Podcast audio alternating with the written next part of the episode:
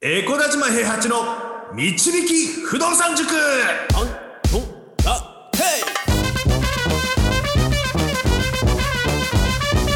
この番組は私エコダ島平八と不動産塾の右明かし担当 JJ でお送りします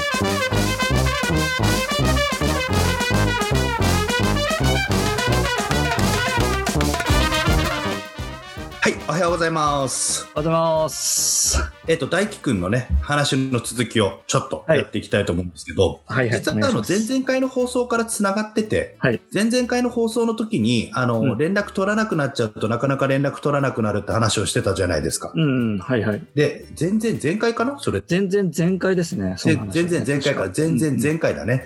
うんで、それで、その後自分の物件の買った話をしたんだけど、実は物件買う前に、あの、お金に興味を持つきっかけを作ったのが大輝くんだったって話からちょっと繋がってるんですけど、はい。その大輝くんに紹介してもらって店長でね、入ることができたバーなんですけれども、はい。経営も安定してきて、固定給で働くようになって、うん。で、日曜日の営業券をボーナスの代わりにもらって、で、そこで、あの、劇団の打ち上げの、あの、会とかをやらせてもらうことによって、まあ、小銭を持ってるような状態にはなったんですけども、うんうんうん。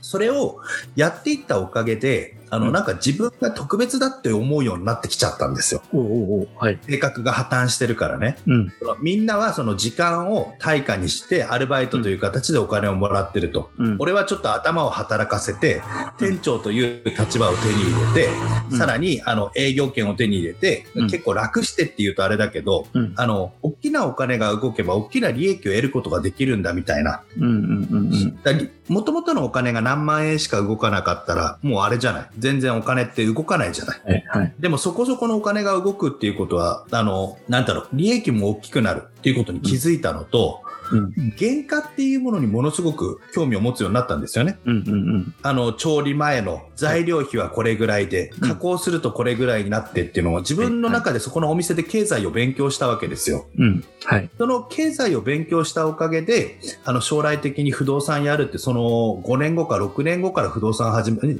な、7年後か、7年後ぐらいから始めるわけですけども、はい。その時の礎ができてるわけですよ、それが。うんで、あの、大輝はね、あの、その後、えっ、と、学校にね、勤めることになって、あの、同期の子と結婚して、うん。で、あの、ワンコイン復習って言われて、1日500円しか持って家を出てこないっていうので、学生におごったりすることもしないっていうので、ワンコイン復習って言われるような 生活をして、はい。で、そこそこ、そこそこお給料ももらえてたはずなんだけど、お給料全部その奥さんにね、あの、抑えられてて、で、あ復讐、復讐が終わったタイミングで離婚されてお金全部持ってかれるっていう悲劇の人生。最悪だ。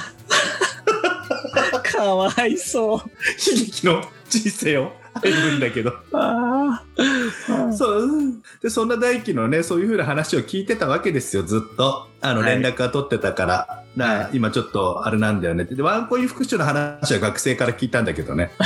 そっちから聞いたんかい。そうそう学切ねえな。そうそうそうそう。で、その話聞いた後になんか聞いたらなんか奥さんに全部給料渡してんだよねって、毎日あの、あのお金もらってそれでご飯食べてんだよね。学食でご飯食べなきゃいけないって復習でねう、んそこそこお給料もらってんのにね。うん。でも、その後ね、なんか先生のコネかなんかわかんないけど、出版社かなんかに勤めて、うん。で、あの、学校の先生の本とか出版したりしてたからね。ああ、そうなんですね。うん。で、そういうのもずっと連絡取ってて、知ってたわけですよ。うん。彼と。で、知ってて、で、その後に、あの、しばらく疎遠になったんですね。転職しちゃって、彼が。で、うん連絡に出なくなったんですよね。あららら。そしたら夜遅かったりとかして。うん。で、折り返しがかかってきてたけど、3時ぐらいに折り返しがかかってきてて、嘘でしょ？って思ったらこっちが。うん。10時ぐらいに電話した電話が3時ぐらいに折り返したらさすがに出れないじゃないですか。うんこっちも。そうそうね寝てたりするから。そうそう。うん。で、そういうのがあったりして、最近どうしてんのかなって思って、ちょっと疎遠になっちゃってたんですよ。実は。はい。うん。で、あの、自分が、あの、仕事辞めるっていうのを決めたあたりの時に、うんちょっとあの、自分の人生を少し整理してみようって思って、自分がどういう風になってなったのかなってなった時に、うんそ、の、自分がなんか、あの、こういう風な辞めるような状態になれたきっかけをくれた人たちにみんなにお返しをしていかないといけないな、これからはって思って、うん、うん、うん。はい。その、金沢の社長さんとかね、うん。その管理会社の人とかね、うん。そのききっかけをくれた人たちにちょこっとずつ何でもいいからお返しをしていきたいなって思った時に、うん。よくよく考えたら俺のスタートって大輝なんじゃないかって思ったわけですよ。うんうんうん。あのバーをやってなかったら俺こんな風にいろいろ考えることになってねえぞと。うんうんうん。大輝はその後俺がバイトで使ってるからね、あの時給も発生させて、ものすごく仕事できなかったのよ、あいつ。皿は、皿は割るし、注文は順番にさばけないし、本当に仕事には向かないやつでさ。うんうん。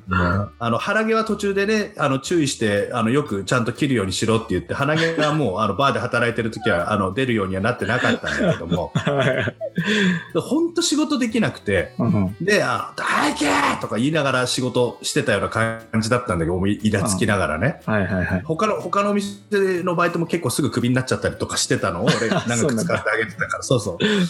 あの、それなりにね、ちょっとやってはいたんだけれども、でも、その大輝にちょっとお返ししたいなと思って、久しぶりに連絡取ったわけですよ。はい。1年、一年前ぐらいになるのかな、もう。で、あの、や、辞めるって決めてからね、連絡してるからね。で、もし大輝が望むんだったら、不動産やる手助けをしようと思ってた。うん大輝には。もう、はいあの、無償で奉仕させてくださいっていう風な気持ちでね、うん。なんか変えるきっかけになったらと思って、そしたら大輝連絡したら、なんか、えっとね、派遣扱いで出版社で働いてたんだよ。正社員じゃなかった？転職してたんだけど、ああ、転職先で。ああ。転職先が正社員じゃなかったんだよね、なんかね。ラノベ作ってる会社で働いてたんだけど、うん。で、あの、俺はずっとその出版の仕事がしたいんだみたいな話、出版とか編集の仕事がずっとしたいみたいなそもそもあいつ書きたいはずなのよ。うんうん。自分で書いてたから。脚本コースでしたもんね。そうそう。あの、処女作は赤い帽子だよ。赤い帽子っていうやつの。読んだことないけど、よく覚えてますね。赤い帽子。うん。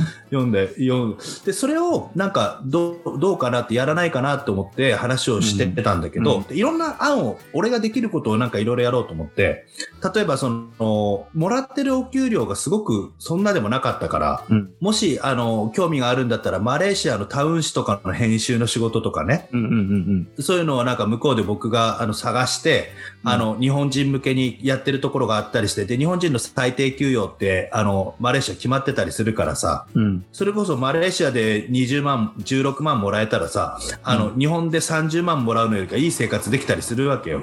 うんうんうん。そういったこともあったりするから、不動産はどうだとか、出版の仕事海外でやったりするのはどうだと、俺がなんか手伝えることないかみたいな話するんだけど、うんまあ、とりあえず全部時間がないの、彼は。考えるのも。うん。忙しいんですね俺。そう。俺と会うのも、い1ヶ月前から予定を決めて、で、それもリスケにリスケを重ねてようやく会えるみたいな。えー、そんな忙しいんだ。めっちゃブラック。へえ。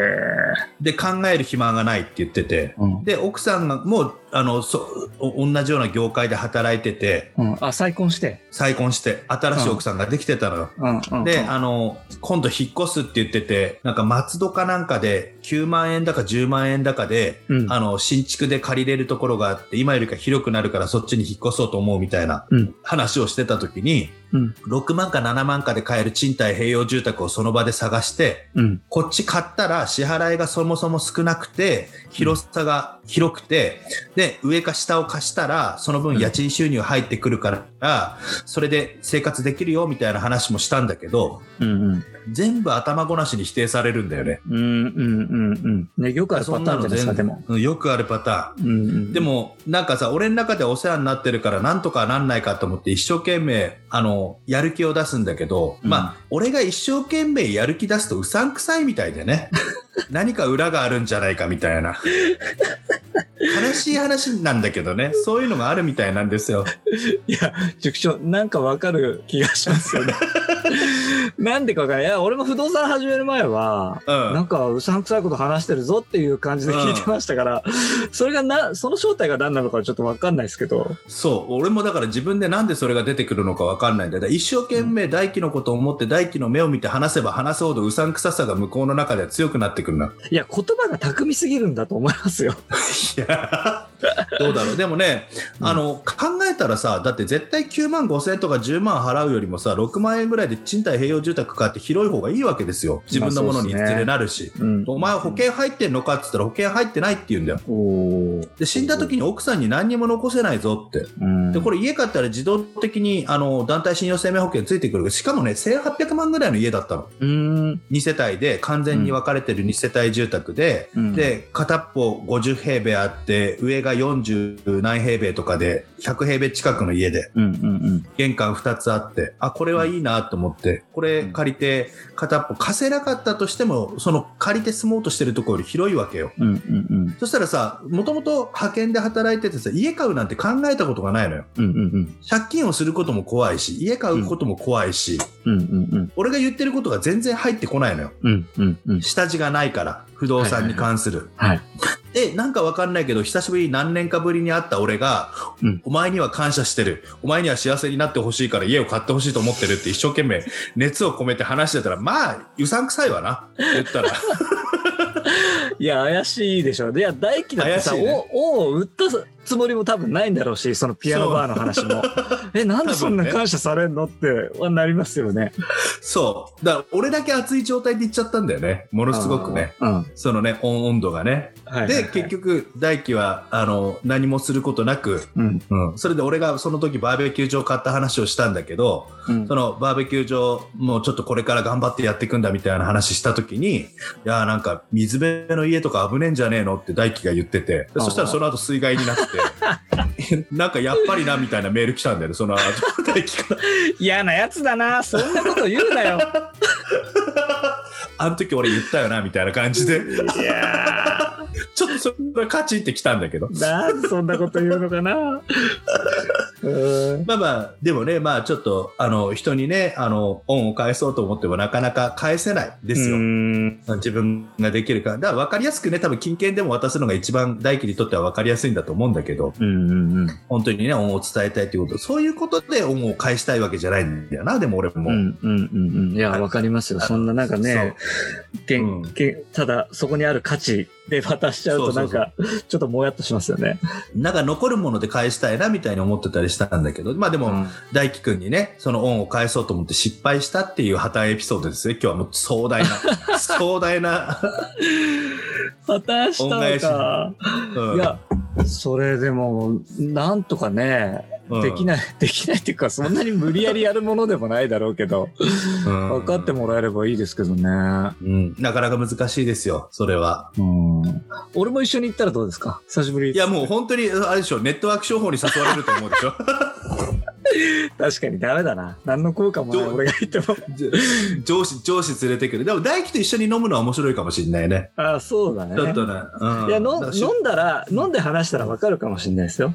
そうだね。でも大輝の会社で出版しようかな。不動産の本かなんかを。ああ、それいいじゃないですか。ああ大輝に話持ってって。それを大輝の手柄にして。うん。でも全然売れなくて、お前何やらせてくれてんだみたいなこと言われたら、ちょっと嫌な話になるけどな。まあでも出版社で働いてるっていうからね。うん。いやでもそんな感じでね、あの、昔の仲間と連絡を取ったりとかしながら、うんあの、やっぱりちょっとね、大輝とは間が空いちゃったからね、疑われたんだと思うんです、僕も。ももっとこまめに連絡取っとかなきゃいけないなっていうのを感じました。うんなるほど、なるほど。そんな話でした、今日は。はうい。人生の棚卸しをして、その恩を返していくっていうのはすごく素敵な行為ですよね。していきたい。これからずっとそれをしていきたいと思ってます。うん、いや、素晴らしい。うん。はい。ということで、はい。今日もいい話でした。はい。いえいえ。はい。じゃあ、面白いと思った方はフォローお願いします。あと、コメントとレターもいただけると嬉しいです。よろしくお願いします。はい。はい。じゃあ、塾長今日もありがとうございました。はい、ありがとうございました。不動産は富を導く算数だこの番組は、え、小田島平八と、JJ がお送りしました。